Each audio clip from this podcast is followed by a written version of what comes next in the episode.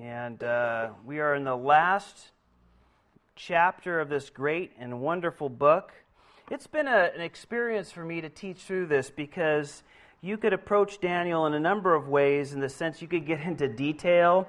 And I'm more of a detail kind of a guy, but I realize that, um, you, you, know, it, it's. Some, it's different sometimes uh, studying it and then hearing it. You can only take so much. Uh, so but uh, I know we try to balance between detail and then getting the not missing the the forest uh, through the trees. You know, sometimes you can take such a small look that you miss out on the whole forest because you're focused on a tree. Um, and I guess the reverse is true. But you know, we're trying to to to see how all this interacts. There's so much to be said. You could spend easily a year teaching through uh, the book of Daniel without too much trouble if you really wanted to spend a lot of detail in it. But, um, you know, enough where we think we get what the Lord's saying there without uh, necessarily missing the overall picture and the overall uh, picture that the Lord's painting is for us in, in the book of Daniel. So, uh, this is the last uh, part of, in the last chapter, in the last few verses, really. It's a very short chapter of Daniel. Now, remember, this started in chapter 10. This revelation was uh, uh, given to Daniel in chapter 10. He did some introductory notes, and then chapter 11 really is the bulk of the prophecy, and uh, he's just kind of finishing it off here in chapter 12. Remember, as I said on Sunday, and I repeat quite frequently, there was no chapter breaks in the original languages. They would just be writing them down. Again, our books today, if you were to bring home a, a book and, you know, you might read three chapters and then stop and then pick it up in chapter four, and there would probably be a new thought or something that you could easily pick up with. That's the way our books are written. The Bible is not like that. Um, there is obviously paragraphs and and little more logical breaking points. But um, remember, these chapter and verse divisions were put in about uh, about the the 16th century. So you know, four or five hundred years ago, 500 years or thereabouts ago, it was put in, and, and to do what we're doing right now. We can all turn to chapter 12, verse 1, and be there.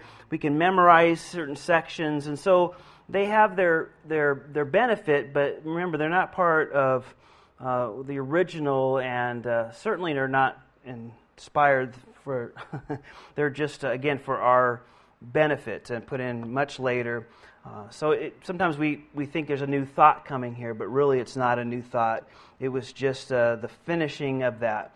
Now, the interesting part of Daniel, remember, uh, first of all, Daniel, and I, I want to just give us a final picture of Daniel. Remember, he was a young guy. I believe he was about 12, 13, 14 years old when he was taken from his home in Jerusalem and taken all the way over to, to Babylon as a young man. He was um, part of that, uh, the Nebuchadnezzar from the Babylonian army was coming in he was uh, on a conquest. He'll eventually take Egypt and all the surrounding areas there. Remember, they have to go through, uh, they go up the Euphrates River and they come down through what would be modern day Syria and Lebanon. They couldn't cross the Arabian desert. Even today, not too many people cross the Arabian desert. The only people out there are generally people working on oil production. But uh, so they would come around that way, and he was just on a conquest. Uh, in his mind, uh, God's plan was uh, the Jewish people were not listening uh, to him, particularly the last remnant of the group of, uh, of Israel around Jerusalem, its capital, weren't listening. And God was using this Nebuchadnezzar as a way to get their attention.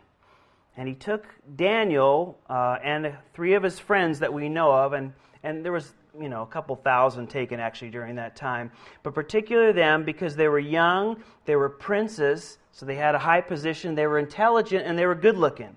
Let's face it, the king of Babylon only wanted good looking guys that were smart, that could translate into, you know, from Hebrew into uh, Aramaic, the language that they would speak, and uh, would be around there. And again, it was an ego thing, right? Uh, just like uh, people in Hollywood or basketball stars or football players, you know, uh, or I guess on both ends of the spectrum, movie stars, actresses, and actors might get you know trophy uh, brides or husbands, and uh, you know, he nothing different there, right? He wanted those guys back there, and he took uh, them away. And, and we know that it was prophesied even years before Daniel went uh, through Isaiah that these guys would be eunuchs, which means they were castrated at a, at a young age, uh, and they would never uh, they would never really develop testosterone. And that would make them different in a lot of ways. It would protect the king. It was very common to have uh, those that are over your harem or those that are around the throne had a lot of access to the to the king because they wouldn't want to attack. They wouldn't, um, uh, you know, they tend to be a little bit more uh, docile. They they wouldn't want to take over the kingdom. They didn't have a, a, family heritage. They couldn't pass it along to their sons. They couldn't obviously have children, and uh, so you know they didn't have to worry about that. They could put them over in charge of their their their harems and not worry about any problems there. There was a number of reasons to do that. Humility to show that you were powerful. A number of reasons. And we know Daniel was part of that. But he was moved over there at that young age, and yet he was used in a powerful way by God. You know, you think everything was stacked against him. He was ripped from his home, his family, everything he knew, into a place he had never been, speaking a language he had never heard, or at least never been exposed to that much, and, and, and, and, all this place. And he could easily have said, Hey, I'm just going to go with the flow of the Babylonian culture. Right? I'm far from home. My parents aren't here. I don't really have anybody to hold me accountable. The king's feeding me. He wants me to be trained, so he's giving me what he would eat and do and have, but I know that's not what the Lord had for me, Daniel would say. And so I, I, I asked to be separated, to, to do what I know God wanted. And in his case, it was to keep the kosher laws. And God honored that. And God used him. And he could have just said, ah, What's the point? I'm over here. Everything's against me. I might as well just do what everybody else is doing. And we can have that same kind of attitude today. Things aren't going right. Uh, forget it. What would somebody else do? Oh, they'd hit the bar tonight. Okay, I'm going to hit the bar tonight. Or they're going to do this. Or they're going to drop this person. Or, You know, whatever those temptations could be lie, cheat, steal, whatever it might be. And, and he didn't. He stood up. And God blessed him and used him. And the first dreams that were given weren't for Daniel, weren't even given to Daniel. Remember, they were given to Nebuchadnezzar the king. And God used Daniel to interpret them a couple of occasions. And really, we don't get into, and then we talked about his three friends that were with him.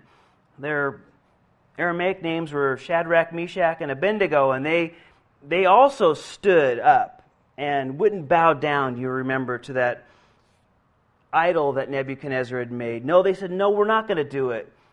And the king saying, Well, Nebuchadnezzar, look, there's a furnace over here it's so hot that even the guys that were going to throw them in there died doing that. I mean, he was really threatening them. And they said, Listen, you can say whatever you want, do whatever you want. We know what the right thing is. And they stood up, and we know the miraculous story how God spared them. And then Nebuchadnezzar was given another dream about what was going to happen with the kingdoms. What was, the, what was going to take place? Uh, what other kingdoms would come and ruling empires would come along, all the way down until the very end to one that hasn't even, hasn't even risen or shown itself completely yet. Um, all the way down. Remember the head of gold, the chest and arms of silver, the, the stomach of, of, of brass and thighs, and, and the, the legs of iron, and then the feet of iron mixed with clay. And we talked about how God was in control of all these ruling authorities that were going to come. And, and he was showing uh, uh, us, him, those people back then, that he's in control of history and human history. He's going to be doing things. And, and then you might remember the Babylonian Empire fell, that was the head of gold. And the next Medo Persian, again, Medo and the Persians, uh, two groups that came together to attack them. And, and we know that Daniel was again uh, wanted to be out of jealousy was to be destroyed and, and they you know kind of tricked the king into writing a law that ended up daniel being in the lion's den. Remember how god spared him miraculously for that? And then we've kind of had a couple of visions that daniel has had uh, really at the end and, and those are the ones kind of given directly to him. Not as much maybe as you would think. Now, he was involved in all those things to some degree or another, but nonetheless, here is really the, the final chapters put on that. And I don't want to repeat everything. Every all the teachings are online. If you miss one or want to catch up on a few, they're there. But we've come to that culmination, starting with chapter 10. Daniel knew that the 70 years of captivity had been up. God revealed some things to him, and now he's telling him this is how it's going to wind up. If you would, some of it is a little bit of a repeat, maybe said in a different way, just to show that God's in control and he's going to do what he said to do. So that being said, let's let's pray again and we'll start in verse 1. Father, we do ask that you would move in our hearts and our midst as we look at your your glorious and powerful and mighty word, Lord, that you hold above your name. And Lord, we know what we have sitting in our laps was written for us. You, you were thinking of us.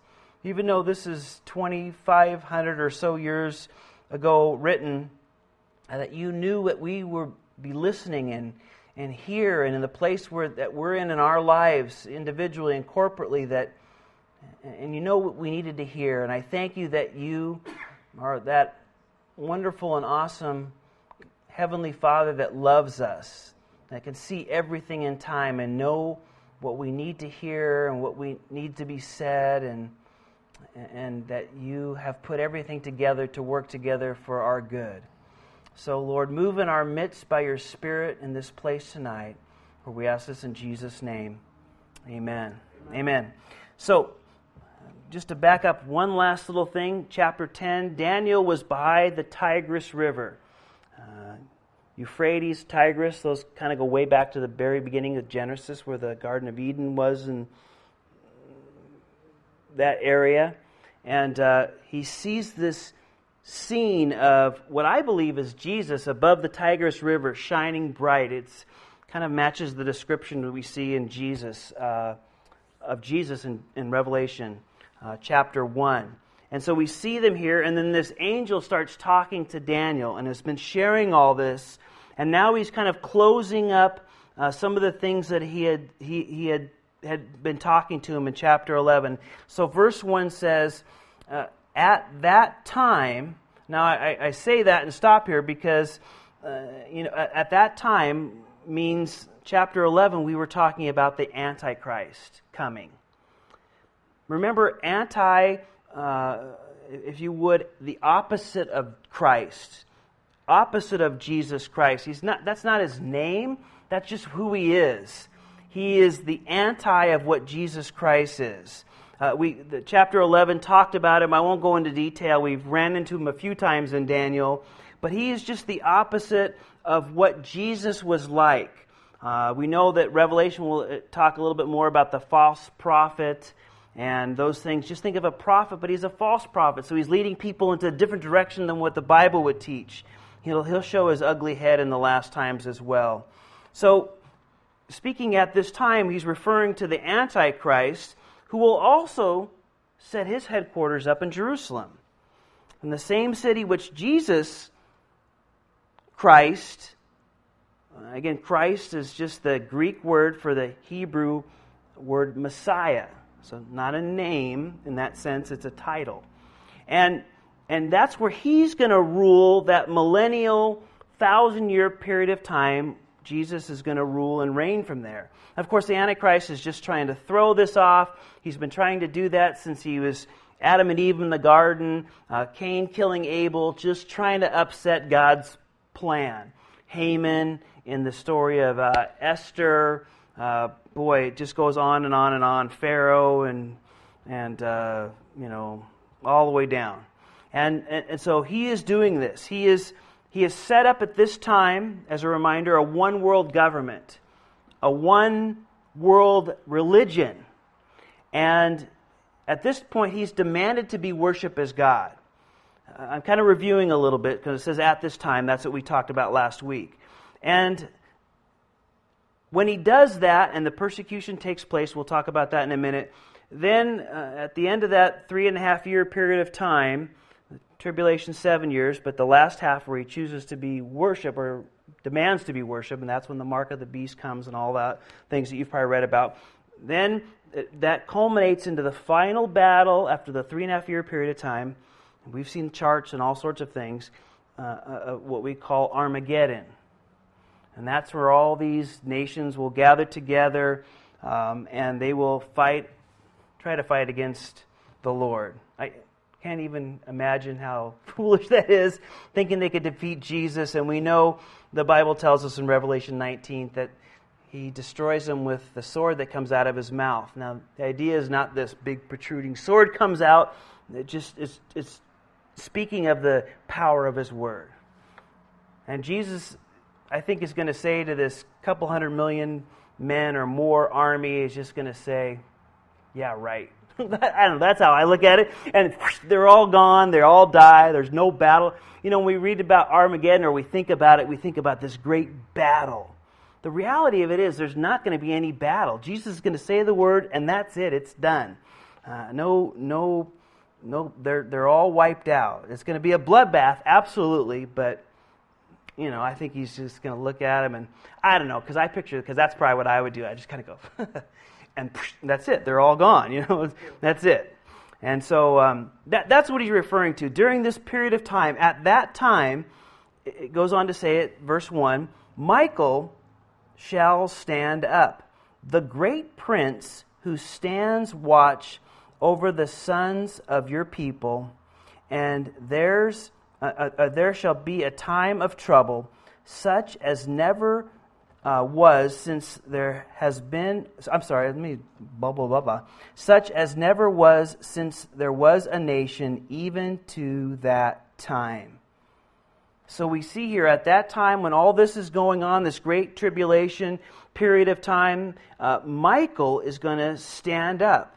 We know he's an archangel. There's a title, uh, rank, maybe like we have in the military. Uh, the book of Jude tells us that he's an archangel. It doesn't say it here.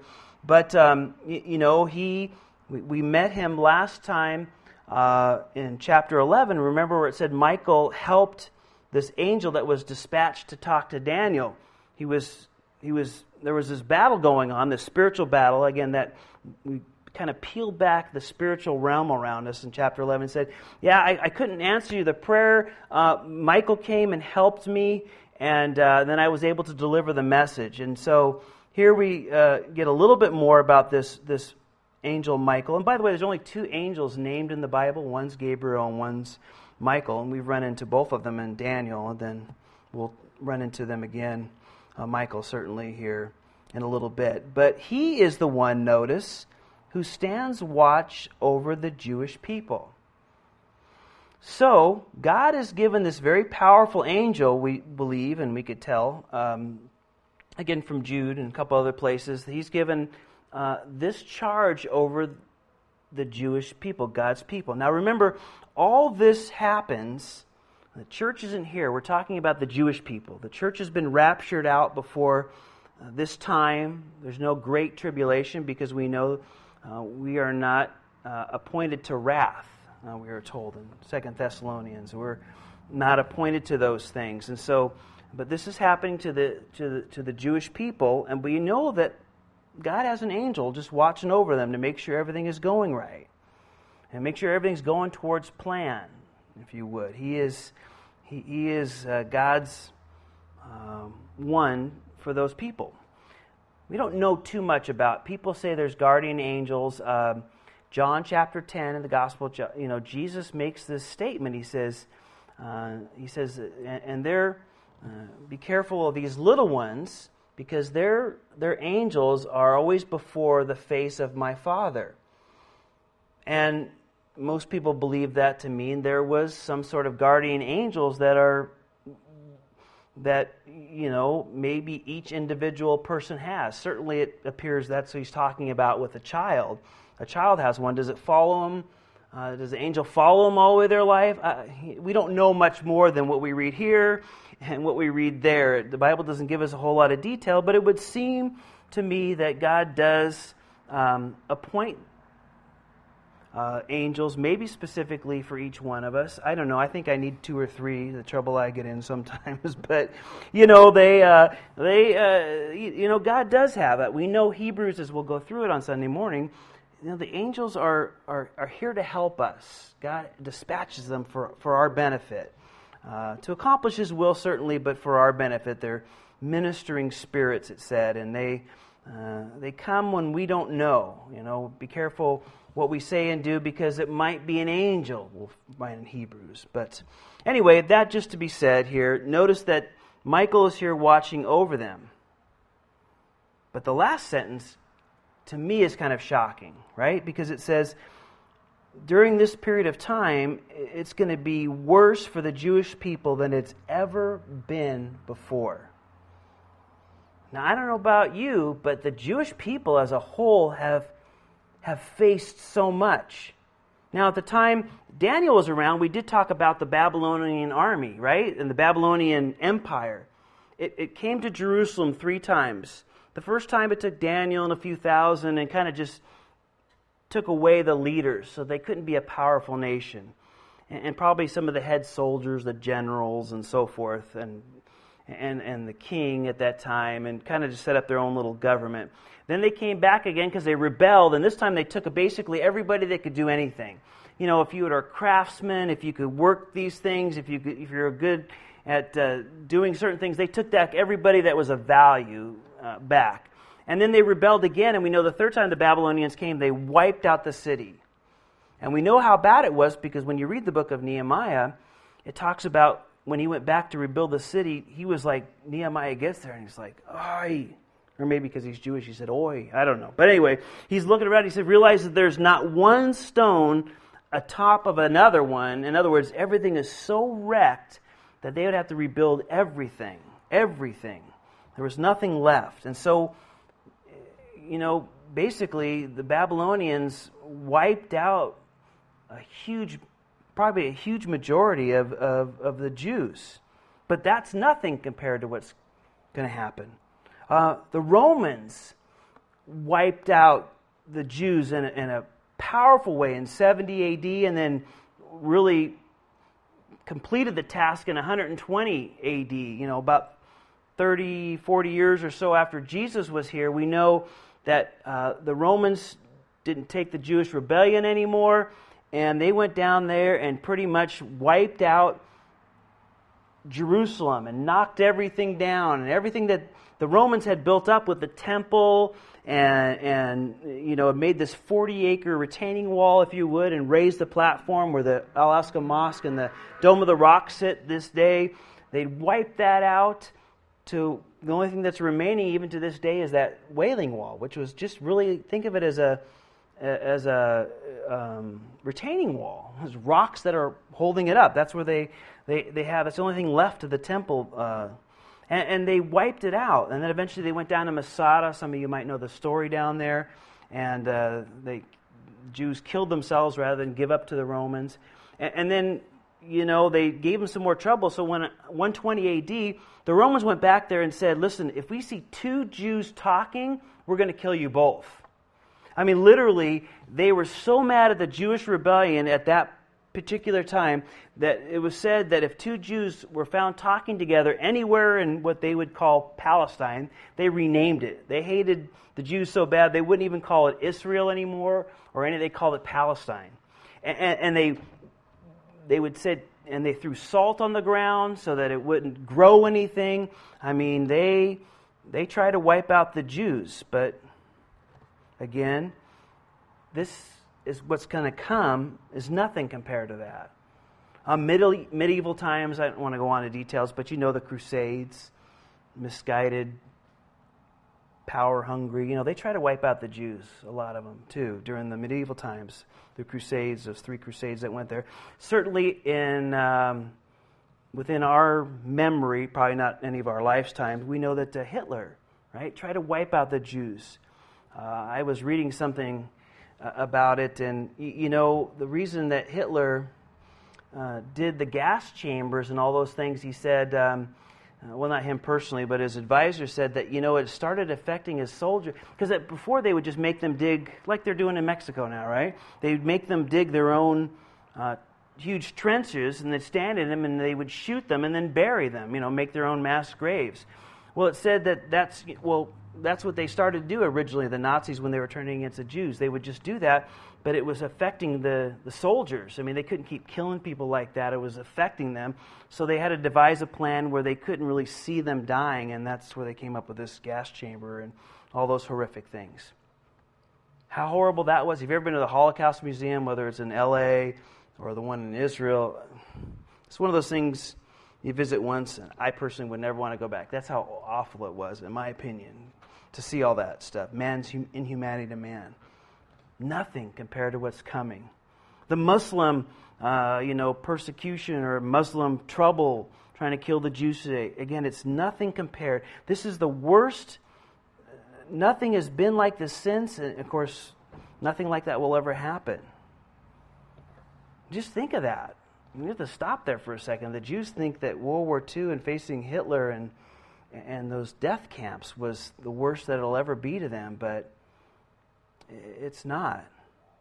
And uh, it's going to be worse. And, but, it goes on to say, read with me, and at that time your people shall be delivered, every one who is found written in the book. Okay, so as a whole, your people shall be delivered. I won't go into all this because we been in Revelation, we get into Revelation, you can read about it in Revelation chapter 12, where it talks about two thirds of the Jewish people at that time will be killed uh, by the Antichrist persecution, but God will spare a remnant, uh, and it's one third, but I don't want to kill you with the details, but there's already plagues going on that kill a quarter of mankind and, and then a third of another. So, how many of, of that left, I don't know, as Jew, but we know it's a small remnant, and God's going to protect them. And you could read about it in Revelation chapter uh, uh, 12. But they're, the people as a whole, the Jewish people, though, will be this saved remnant, and everyone who is found written in the book. So this believing remnant of Israel will be preserved. Now, that book may sound kind of familiar to you. There's. Um, well, let me count them one, two, three, four, five, six places in the Bible that talks about book or a book of life or written in the books or it's recorded in God's books. So, six places there. Um, again, uh, these are names of, the, of those that are spared. Uh, the first reference of it is in Exodus. You remember when um, Moses was getting the law from Mount Sinai and and then the people started rebelling and then you know god wants to you know said hey uh, these guys are going to get wiped out and i'm going to wipe out i'm going to start with you new, moses anew and moses said no. You know what? Blot my name out and let these guys live. Blot my name out of your book of life. That's really when we're first introduced to this this book that or books that god has. Uh, psalm 69 uh, talks about that as well and malachi chapter 3 i won't go into all these. But Luke chapter 10, Jesus talks about the book of life. And of course, there's a couple places in Revelation, uh, chapter 3 and chapter 20. The last one being, you know, the books are open, and those whose names are not found written in the book of life uh, go to HE double hockey sticks, right? That's what we used to say, right? That's a place where people, if your name's not there, uh, it's an automatic pass to hell. Do not get out, pass go. Don't collect your $200. In other words, that's it. You're done.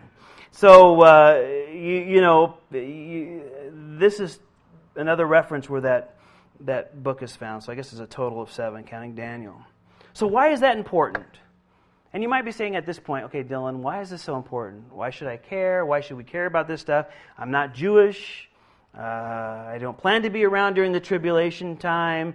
I don't know this pertains to them. He said it doesn't talk about the church. Why, why is this so important? Why are we even looking at this? Well, one of the reasons is if you read Romans chapter 9, 10, and 11, is this God says He's not done with the Jews. God says that, um, yes, their rebellion has worked a blessing for those that are not Jewish because salvation was given to us. Salvation was given to the church, to, to non Jewish, Gentile people. And, but it, Romans 9, 10, 11 says, no, God's not done with the Jews. He is, yes, He's working with the church and working through the church, and we're in this age of grace, certainly. Uh, but, but when that's done, Jesus even calls it when the, the time of the Gentiles has come to an end, the time of the church, God dealing with this. Um, the Bible scholars like to call it a dispensation or this way God deals with people. It's just a period of, you know, there was a original Garden of Eden. That would be the first dis- dispensation. And then pre Noah times, the second way God dealt with them through Noah. And then after the flood, well, they like to say, well, this is the church age. And then when that's done, God's going to turn his attention back to the Jewish people. So, again, what does that mean to you? You might say. Well, God keeps his promises. God promised to work with the Jewish people. Now, if you would, in a lot of ways, not that the gospel's not open to them today, because certainly there is, and certainly there are some Jewish people that believe. But the bottom line is, uh, you know, it's been a couple thousand years, and God hasn't forgotten. God's still going to do the work. He said he was going to do it. He keeps his promises. And what that should do for us, or one thing it should encourage us, is that, listen, if God's keeping his promise to those, and if I could use the term, knucklehead Jews that have just rejected him, certainly for the last 2,000 years, certainly they rejected him at the time of Jesus, and, and, and did some horrific things even in, in that rejection, and he's still going to keep his promises. How much more is he keeping his promises and the promises that He has given us through His Word. We can trust in Him, guys. These things are important uh, uh in one sense, is because we can, if He's keeping His promises to these guys doing these sorts of things, how much more us? Because sometimes we think, well, you know, I did this and I said this and I didn't want to do it. I did some bonehead thing today. I, I don't know why I did it. It wasn't a necessarily a wrong thing or a bad thing, but I just realized it wasn't the right thing to do. Um, and not to get into the detail of it, but I, you know, was at the kids' school and I, I did something I, I go, you know, I shouldn't have done that. People can take that wrong. Now my motives and intentions weren't wrong, but I, I realized, oh, Dylan, you got to be careful. People are looking at you and they could take that wrong, and I, I don't want to do that. And it was really bothering me. I'm like, oh man, why did I do that? You know, I, uh, you know, I, I know I wanted to do, but I, you know, I go back and forth, and and we wrestle. We sometimes we can do stuff like that, dumb stuff, and then sometimes really bad stuff, and then you think, oh man, God, you know, all the promises just got canceled. you know, you just put a big old notice on me, forget him. Oh, that guy doesn't learn, he doesn't listen, he's should pay attention, this and that, and we think, you know. Well, that just wiped out some of not all the promises that God's made, and I know His Word says. And and the reality of it is, you know, it, it, God keeps his promises. And, and, and so we can be encouraged. You know, we've blown it, we've done stuff, but when we come back and turn our hearts to Him and, and embrace His, and we know we want to do those things, you know, he, he's, we can take comfort. We can take comfort in that. Yeah, I've blown it, but it's not based on me and my goodness or how good I'm doing any particular day. It's based on your promise that you say you'll love me and you'll never leave me and never forsake me. And, and, and all those things. So as we're going through these things and they seem a little bit maybe, I, I don't get it, keep that in, in mind. Let's keep that in our mind. He's keeping his promises.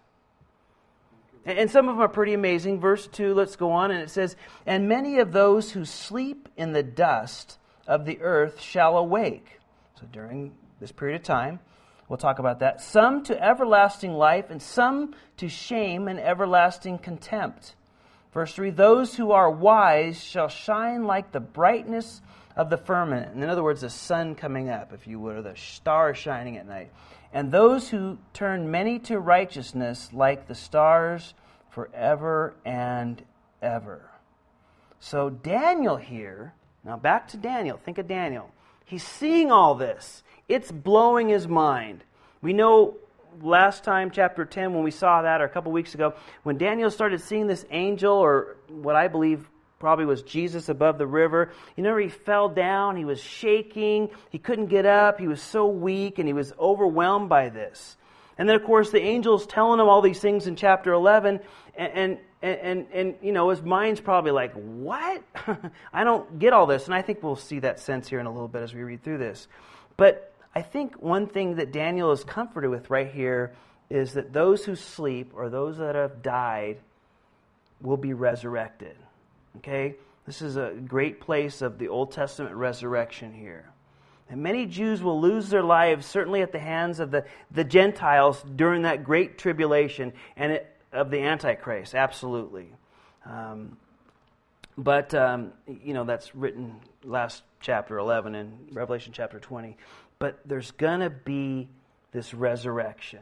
That's not the end of the story. You know, Amano and I were talking before church about that little four year old girl that was gunned down, and, and he knows, um, you know, the situation a little bit more. He was sharing with me, and, you know, you look at that four year old girl that was in the back of that room at that fish place, and I mean, it just breaks your heart. I mean, automatically in my mind, something just kind of flips. I just, I, I don't want to relate that to my children or myself because it's just so horrific. And, you know, sometimes when we see horrible things, it, you know, we just think, oh man, uh, you know, how could that ever be right or just so wrong and it's such a loss. But the reality of it is, you know, these things are important for us to remember of the resurrection is because our lives are not made up of our lives. Is that maybe I could break that? You know, life isn't made up of the here and now. We know as Christians that there's an eternity. As a matter of fact, this life is very short, a blink of an eye compared to eternity. And we need to put that perspective on because I lose perspective and I sometimes think, you know, because this is life pretty much for most people, right? What, what do you do when you're a kid, you're in high school or getting out of high school, you get a job and you work till you're about uh, 62 or 65 or whatever it is these days, and, and, you, you know, during that time you try to save or get a retirement or a little something, or, you know, and, then you retire for 20 years. So you work for 40, let's say, and so you can live for 20. And people will think that's a wise thing to do. Eh, and it is, you know, in that sense. But how about living for Jesus for how many years we have down here and then living for that so that we can have an infinite amount of years in retirement right? We need to put that in that perspective. We forget about that. We keep thinking it's all about the here and now. And and and the angel is showing it and revealing to dan no no no listen there's going to be this resurrection. Now for good for some and and for bad for the other you need to live for eternity today. You know that's a constant theme throughout the bible. At this great tribulation period it's going to be difficult. Now, I'll just say this really quickly because uh, the Old Testament saints will be raised, but it's not at the same time as the church. Remember, he's dealing with the Jewish people. We know in 1 Thessalonians chapter 4 that when the rapture of the church comes, and that, again, rapture just means a snatching away, it's kind of a violent grab. Um, kind of like my dog buddy, the golden retriever, man. He, he, you have a ball in your hand or the frisbee, man. He violently tries to take it out of your hand because he wants you he wants to get it and play with it.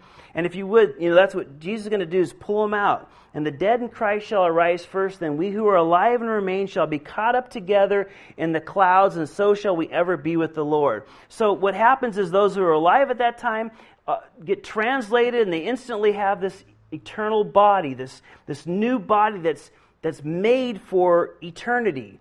And, and, and, as that's happening, or right before that, in the blink of an eye, those who already have gone on to be with the Lord, they get their new body, you know, it's raised up, and the new one's uh, what's corrupted or basically the bugs have eaten, now becomes this new body. We meet the Lord in the air. And, and, so those that have received Jesus, that's what happens. But then there's this Old Testament saints and their resurrection. And I don't want to kill you with the details, and some of you are fascinated by this, and others you have no idea what I'm talking about probably. But there's a couple resurrection, and you can read about that in, in, in Revelation. So this first resurrection um, of the Jewish people, the Old Testament saints, is, is going to take place uh, right after that Armageddon or that uh, end of the tribulation period, and then they're going to be resurrected. That's what's considered the first resurrection for what we're talking about, the Old Testament saints, and, and the Jews that come to know Jesus during the tribulation period. And, and they get resurrected. That's the first resurrection.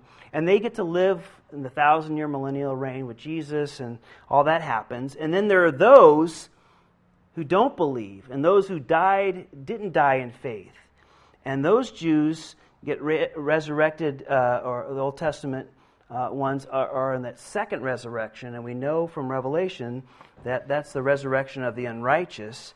And they'll stand before the great white throne, and those books will be open, and God will say, Let's see if you're a good enough person to make it into heaven. And we already know the end of that story. Nobody makes it in. Don't let anybody fool you. Don't kid yourself. When a person stands before God on their own merit, thinking they're a good person, nobody makes it. You know, they're batting a thousand or batting zero, however you want to put that. They're not going to make it in. And those are the ones to shame or to everlasting contempt, as it says here. So that just gives you a little rough picture of what he's saying to him here. Daniel, live for eternity. Calvary Chapel Watson, live for eternity. Got one place or the other. Think about that. Remember that. Put that in perspective. Well, verse 4 But you, Daniel, here's how we kind of get some concluding remarks here. You, Daniel, shut up the word shut up is in the Bible, but I'm just sorry. like, that's a bad word. Well, it's in the Bible. No, I'm just kidding. I don't do that. Uh, but you, Daniel, shut up the words and seal the book until the time of the end. Many shall run to and fro, and knowledge shall increase. So basically, what this angel is telling Daniel is what's written here is not going to make sense until the end times and it makes sense to us. You guys not knows every detail here? No, I believe there's a few little pieces that we're still understanding, and that's the very last few verses of this, in my opinion. But notice how much this makes sense. In Daniel's day, seeing four kingdoms coming, and then that, that, that stuff, because it wasn't the right time for that. So he says, Daniel, these things aren't going to make sense until, until the right time, until the end times. And one of the reasons you know that you're in the end times, he says, is because uh, You'll know it's the end times because many shall run to and fro. That means there's going to be a lot of track meets. No, I'm just kidding. What that basically means is, uh, uh, you, you know, things will move around quickly. Information will move quickly, and knowledge shall increase. Now, if that's not the day and age we live in, I, I don't know what is. You, you, you know, I don't know about you. Most of you are around my age or at least know of it. But remember the first Gulf War. Remember Wolf Blitzer was a nobody until we watched CNN and and really that's where we found out about cable TV and 24-hour news and and that whole thing just broke open then. Now maybe it was happening before that to a certain degree. I certainly didn't know much about it, but I remember Wolf Blitzer, all of a sudden, this guy that would kind of stumble through his news, and but he was giving us updates on the what was going on with Kuwait and this and that, and we realized that we were getting information from way over there. You didn't have to wait for you know phone calls and and newspapers to be printed. We were getting it 24 hours a day, and here's a news show that wasn't on between five and six Monday through Friday, and then again maybe at 11 o'clock for an hour, uh, it was on 24 hours a day. And that just changed things. That changed news. Now we get people talking all the time, which annoys me to no end, but I won't go into my problems. But, but you know, things are running to and fro. You know, you can travel in less than a day around the whole globe on commercial airlines. You could fly around. I mean, we can go to and fro. And knowledge has increased. Uh, again, just think how much we've learned. I had this cool video. I could not get it up here. I wanted to show uh, you guys something. It was a neat video of how much this changed over the last 10 years, how much we've learned. Somebody said, and I don't know how true it is, I'll just quote it to you and pass along bad information possibly, but they say knowledge uh, is doubling now every four years.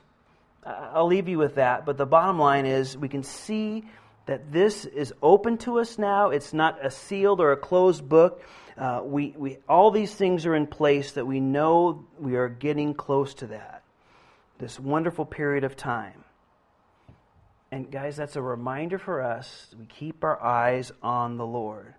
We need to keep our eyes on Him. As it said in Titus chapter 2, it says, looking for that blessed hope and glorious appearing of, of God and our Savior Jesus Christ. We, we're looking towards that. We're not looking for five numbers or six numbers on a piece of paper that might give us $10 million or whatever in the lotto. We need to keep our eyes focused on Jesus. And we keep our eyes focused on that because we realize it's coming. And I don't want to miss anything. I don't want to be sitting back, uh, you know, when and all this is going down, and I'm, you know, kind of like, you know, a country bumpkin, you know, back, oh, oh what's going on? Lord, you're coming back. How does that, you know, we, we, should, we should be interested in it, right? Not having three teeth playing a banjo off a trailer or something, right? You get the idea. You know, we want to be engaged in those things. The blessed hope is coming. These things are being revealed to us. And he goes on, verse 5 Then I, Daniel, looked, and there stood two others, one on this river bank, and the other on that river bank. And one said to the man clothed in linen, that's the one that's above the river, and I, I think it's appearance of Jesus, who was above the waters of the river, How long, so this one angel on the side asks the one above the river, How long shall the fulfillment of these wonders be? Verse 7 Then I heard the man clothed in linen, who was above the waters of the river, when he held up his right hand and his left hand uh, to heaven, and swore by him who lives forever that it shall be for a time, times, and half a time. And when the power of the holy people has been completely shattered, and these things shall be finished. Okay, so this angel looks up, and I and I and again I believe it's a pre-incarnate Jesus, so he's above there, and the angel says, "Okay, when is all this going to finish up and take place?" And if you would, the angel uh, or the Lord lifts up his hand and says, Listen, this is the promise I'm making you. I, I, I, am, I am telling you this is exactly how it's going to happen. The things that I've been telling and that you've been hearing, Daniel, I'm telling you they're going to take place. I don't have my fingers crossed behind my back. I'm not just giving you a line. They're going to take place if you would. I, am making you this commitment, this promise. And, he says, and, and it shall be for a time times and a half a time. Now, you might remember we already ran into this in Daniel. A time is a year. And, and not to go back and look at that because we learned that before, but he's saying three and a half years. A time, times, which is two time, which is two years. So one year, two year, and a half a year, or three and a half years. Now, he'll give us the day breakdown here in a little bit at the end. But he's saying, listen, until the time that this Antichrist, back to where we were talking about, sets up this image in the temple and demands to be worshiped, there is going to be three and a half year period of time, and then God blows a whistle, and that's it. Done. All over with. So he says there's going to be three and a half years, and then Jesus is going to come back, which we say is the second coming of Jesus. And that's where Armageddon takes place in this final battle, and it's all over with. And so he says, listen, you know what? When, because again, the context from chapter 11, we're talking about the Antichrist, just as we said in the beginning. Three and a half years, you could set your watch by it. It's gonna, I'm telling you, it's going to happen as he raises his hands. Well, verse 8 says, Although I heard I did not understand. That might define you too. I heard there, but what are you saying? And then I said, My Lord, what shall be the end of these things? Okay, picture Daniel, because I think he was a lot like maybe how you might be feeling or, or seeing some of these things. Some of you are familiar with him, others not so much. But he says, uh, you know, Daniel, okay, I heard that. You just told me you, you said your commitment, it's going to be three and a half years but I don't understand the, the timing. Uh, what, what do you mean, Lord? If you would, Daniel's kind of sitting back there going, What do you mean, Lord? Now, I, I want us to learn another thing about this. The Lord wants us to know his plans. Daniel's still, if you would, kind of not satisfied. He just wants to understand. And we will see here that God's going to explain, I think, all that Daniel could understand at his time. Just, just know this that God wants us to know his plans. I believe, even as we read in chapter 10 of Daniel, you know, when you go to the Father and you have in your heart, Lord, I really want to know what your will is, what your plan is, what you have for me. you know, or what it is in this specific situation or in this in general, or, you know, that's a prayer that our Father always answers. He wants us to know, He wants us to understand. You, you know, I don't know about you, maybe you've worked with some people at some time in your life that didn't want to explain everything. Maybe they were trying to teach you something and show you something, but they would just show you enough, and they wouldn't want to show you everything because that might threaten their job or you might be better than them or you know and they wanted they just showed you enough and they wouldn't tell you everything and, and, you know we run into people like that in one way or another and that's not how the lord is he wants to show us he wants to let us know and that's why these things are recorded before us and so as Daniel says, Okay, Lord, what does all this mean? He says in verse 9, he said, Go your way, Daniel, for the words are closed up and sealed till the time of the end. Many shall be purified, made white, and refined, but the wicked shall do wickedly, and none of the wicked shall understand, but the wise shall understand. So he says, Daniel, listen, um, the words are closed up and sealed until the right time. Daniel, I know you want to understand this more, but you won't. Because there needs to be some things into place before that understanding will be clear. But know this it will be clear to those who are in that time. That will be. And he gives them some information. He said, Those, and, and, don't worry because you might think those kids are going wild back there. And they probably are. I'm just kidding, Mark. And uh, that's probably my children. But, uh, you know, uh, Gus knows. You, see how the arguments we get in every night at my house. But anyway, uh, uh, you know, uh, those that are doing right and are serving the Lord, well, yeah, they'll be fine, but they're going to come through fine. And, and the wicked, man, they're going to continue to do worse, Daniel.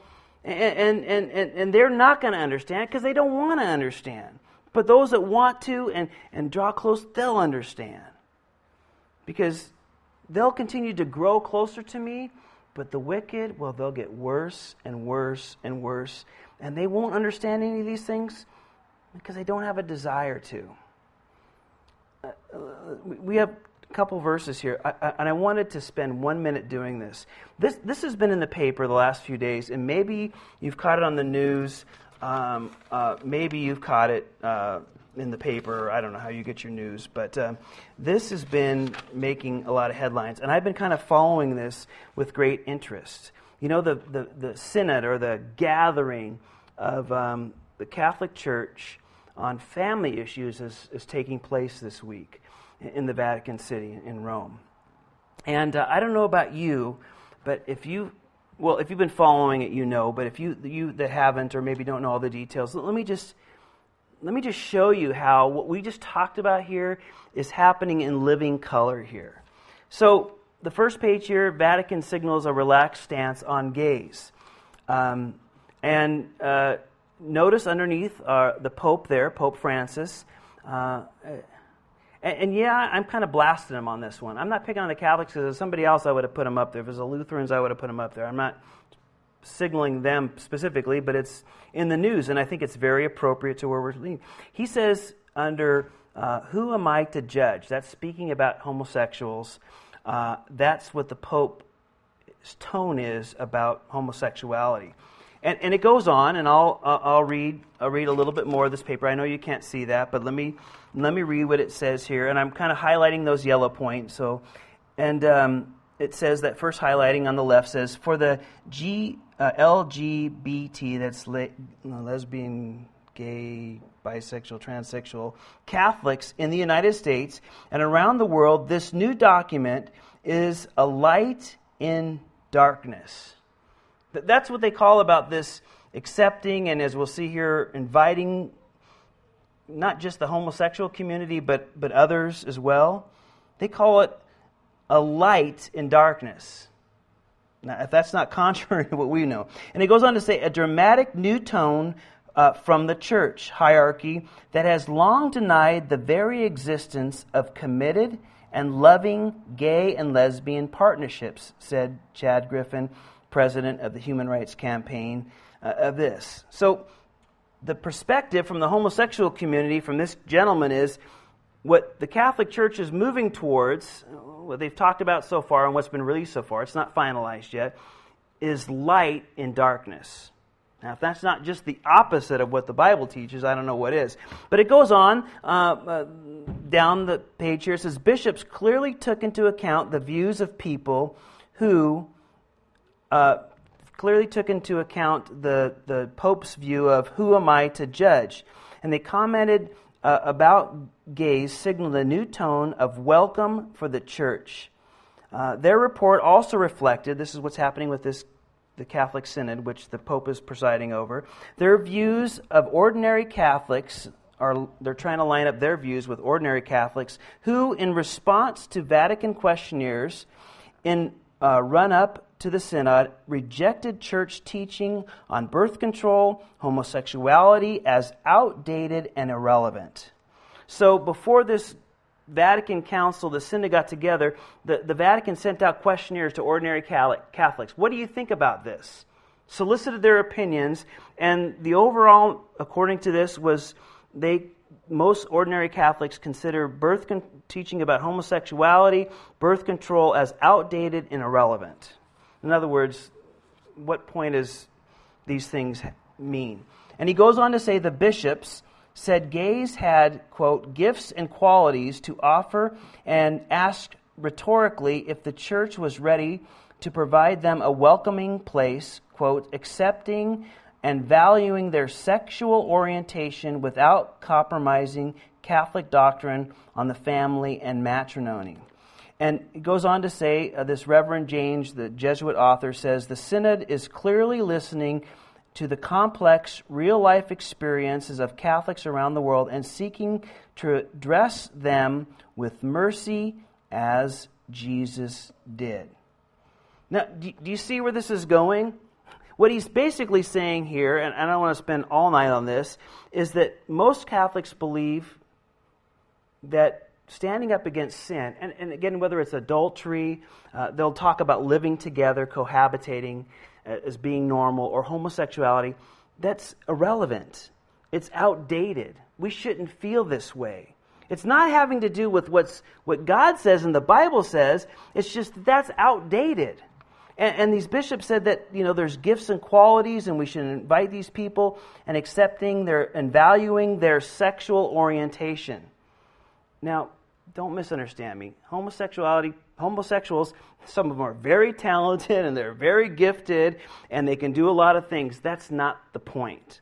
The point is to accept them and what they do and what how they live as being okay and right and we should accept them because of who they are. And he says that's clearly what's going on here. This is the direction that the Vatican's going in. And, and this was that was yesterday's paper. This is today's paper. And I'll finish with this quickly. Again, I'm reading the highlighted parts there in yellow. And it says at the very beginning a, a fight for the soul of the Catholic Church has broken out.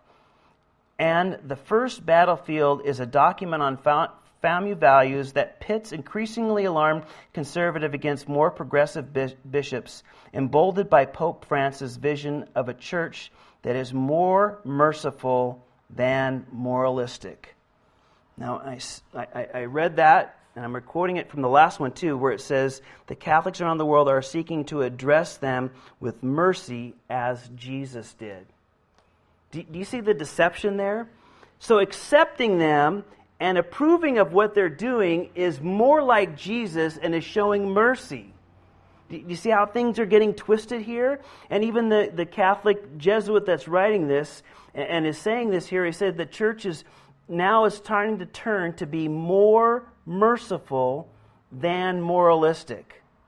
So when you stand up and say, no, sin is sin, no matter what kind of sin it is, we're talking about homosexuality, but sin is sin, when I say that, I'm not being merciful, I'm just standing up to be moral. And that Jesus would never do that. You guys know as well as I do, that's not who Jesus is, and that's certainly not what the Bible teaches. They're twisting it. They're taking this and they're twisting it to make it look like you and I. And I know a lot of you have very strong opinions about this, but uh, in a lot of ways. But let's just read on. It says, uh, you know, there's this conservative, you know, the, the, and the divorced Catholics calling it unacceptable uh, deviation from church teaching that doesn't reflect their views and vowing to make changes into this final version here. And it goes on to say its message is one almost revolutionary acceptance and understanding rather than condemnation.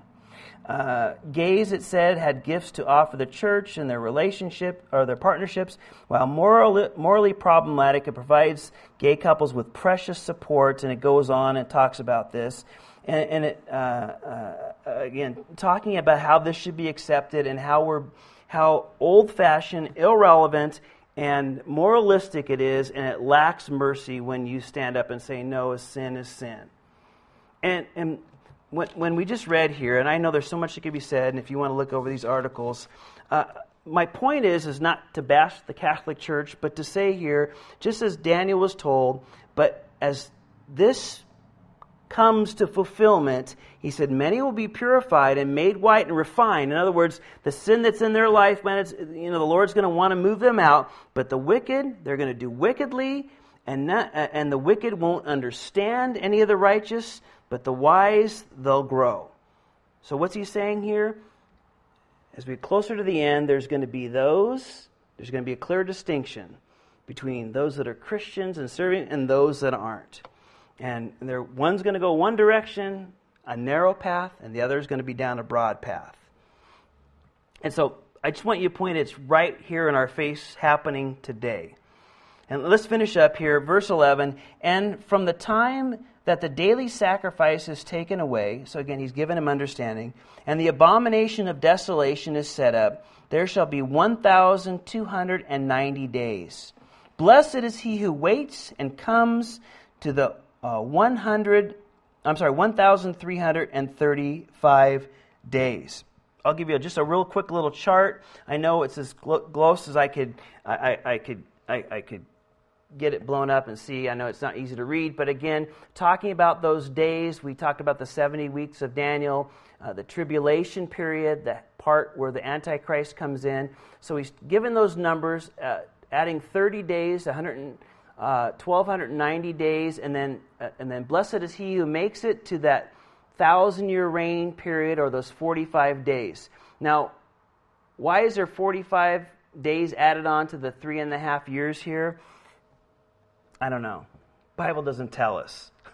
so I can only guess, but some people believe it's that's the kind of the fulfillment of Matthew 25, where Jesus is separating the goats from the sheep and the sheep get to enter into that millennial reign, and that during that judgment time, the, the, the goats don't, or they go into eternal judgment. And that very may well be what those extra 45 days represent. But he doesn't explain that to him. He says, that's just what's going to happen. And then he finishes up verse 13, but you go your way, talking to Daniel, till the end.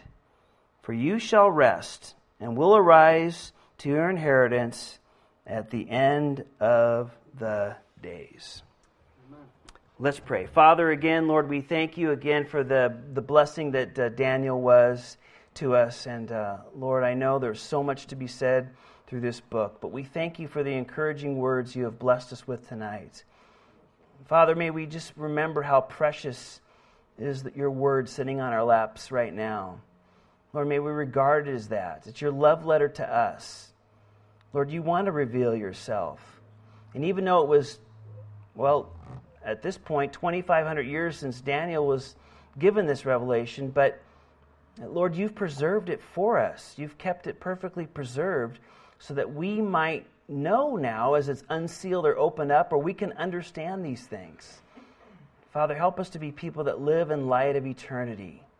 Help me, Father. Help my brothers and sisters to put our eyes and our focus and attention on you.